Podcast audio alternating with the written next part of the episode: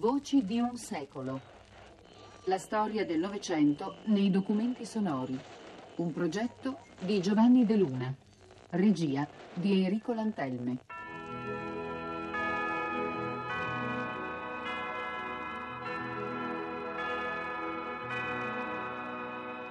Cinquant'anni di comunicazione politica. Ottava puntata. La politica spettacolo.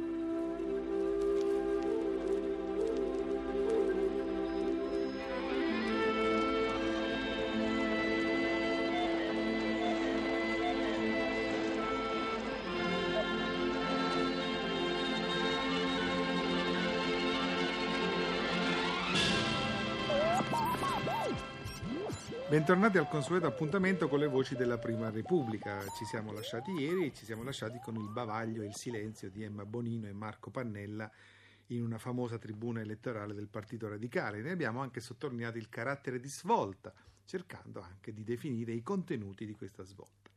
Riassuntivamente e sostanzialmente, tra i due termini televisione da un lato e politica dall'altro, da quel momento in poi, con una netta discontinuità rispetto al passato, sarà la prima a prevalere.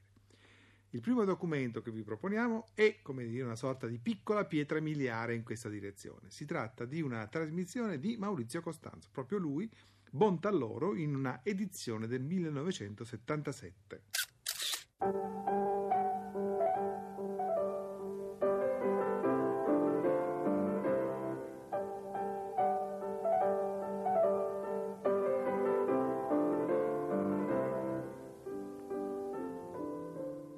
Buonasera e ben trovati tutti.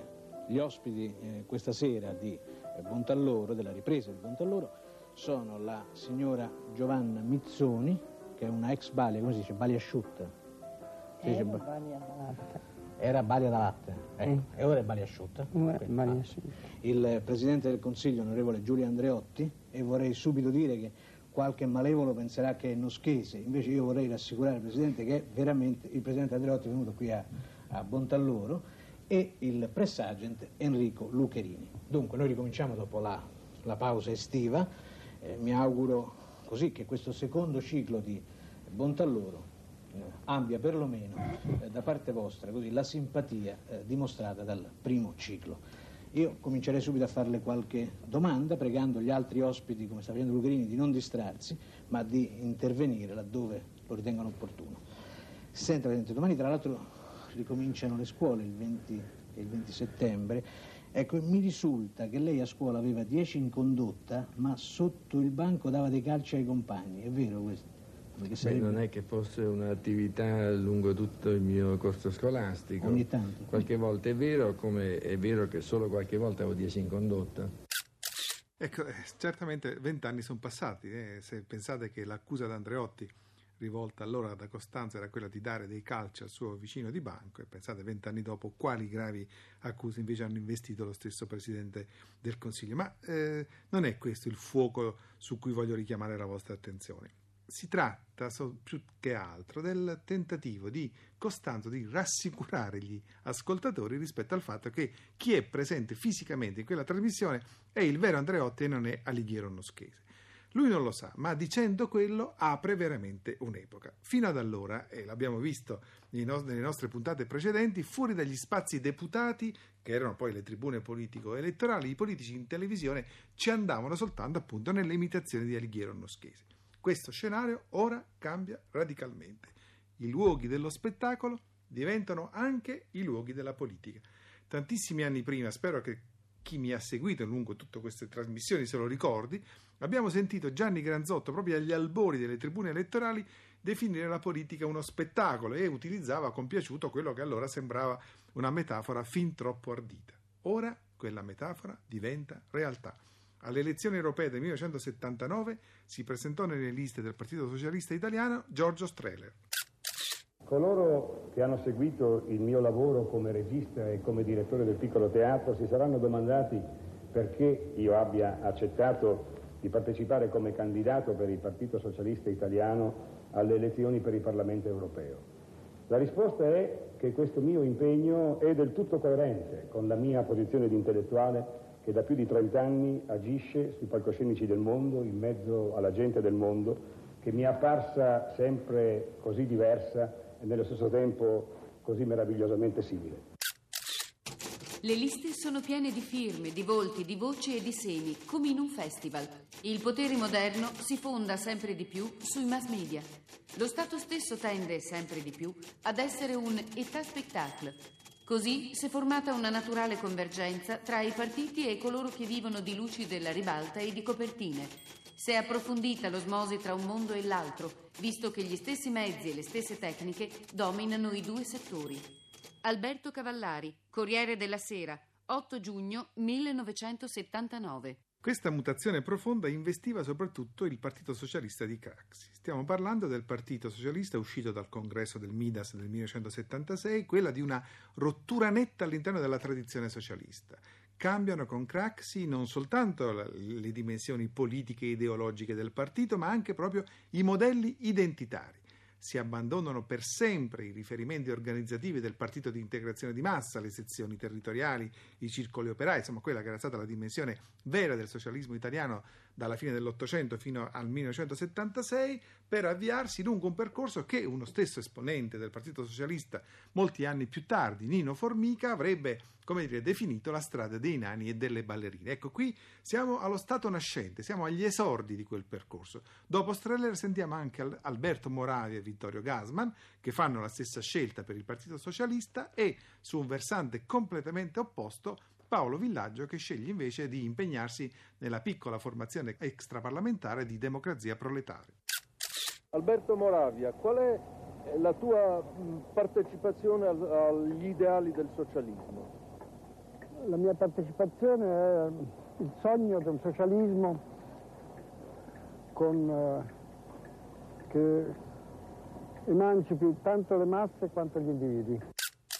Io ho sempre votato socialista e continuo a votare socialista eh, con particolare e maggiorata convinzione, tenendo conto di quella che è la, la nuova linea, il nuovo aspetto della, della programmatica e dell'ideologia socialista, che evidentemente mi convince.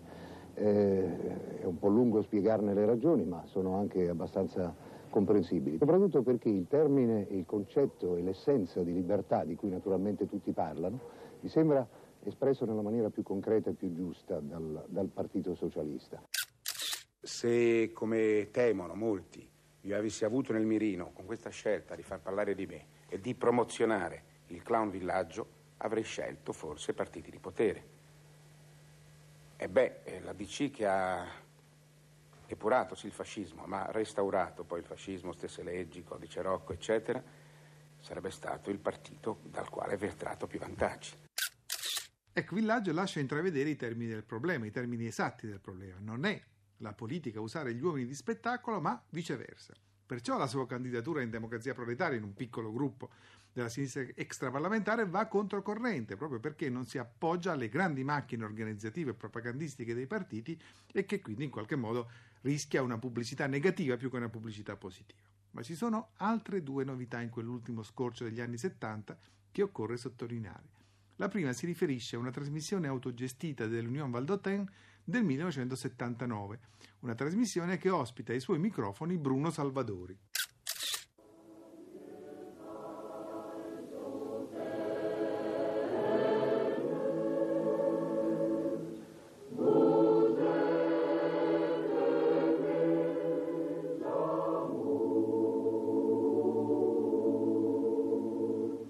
Gentili telespettatrici e telespettatori, permettetevi innanzitutto di ringraziarvi, a nome personale e a nome di tutti i candidati della nostra lista. Dopo la prima trasmissione autogestita abbiamo ricevuto molte lettere e molte telefonate di persone, di gruppi che chiedevano cos'era questa novità della presentazione di questa lista dell'Unione Valdotene alle elezioni per il Parlamento europeo. Non avendo i mezzi che hanno i partiti con la famosa legge sul finanziamento dei partiti, ebbene noi approfittiamo di questa occasione per ringraziarvi e vi invitiamo a seguire questa e le altre trasmissioni che seguiranno dell'Unione Vadotene. Questo spazio autogestito desideriamo utilizzarlo per accennare brevemente ad alcuni aspetti della vita delle nostre comunità. E vorrei cominciare con l'Ossola, dove dopo una lunga azione popolare e malgrado il sabotaggio messo in atto dai partiti e dalla burocrazia, è stata superata la cifra delle 50.000 firme necessarie per la richiesta di costituzione della regione autonoma Valle d'Ossola Cannobina. Bruno Salvadori, scomparso poco dopo questa trasmissione, è sempre stato riconosciuto da Umberto Bossi come il suo unico maestro. In quella stessa fase il referendum contro il finanziamento pubblico dei partiti aveva dato il 43% ai no, tantissimi se si pensa che tutti i partiti erano schierati a favore del finanziamento pubblico. Sempre alle elezioni del 1979 si presentò per la prima volta quella che sarebbe stata poi la madre di tutte le leghe, cioè la Liga Veneta di Rocchetta. Bene, questi indizi, questi queste, queste, cifre, queste percentuali del referendum, la presentazione del, della prima Lega alle elezioni del 79 furono i, dire, i primi smottamenti di quello che poi sarebbe diventata una slavina e poi una frana che avrebbe travolto la Prima Repubblica e i partiti della Prima Repubblica in questa lunghissima transizione italiana. C'è ancora però un'altra tribuna autogestita, questa volta della nuova sinistra unita, un piccolo raggruppamento della sinistra extraparlamentare, ma che vale la pena adesso riascoltare.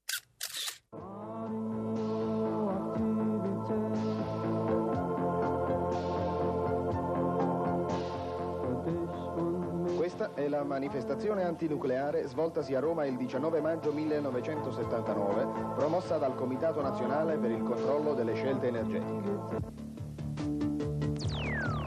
Alla manifestazione hanno partecipato 30.000 persone.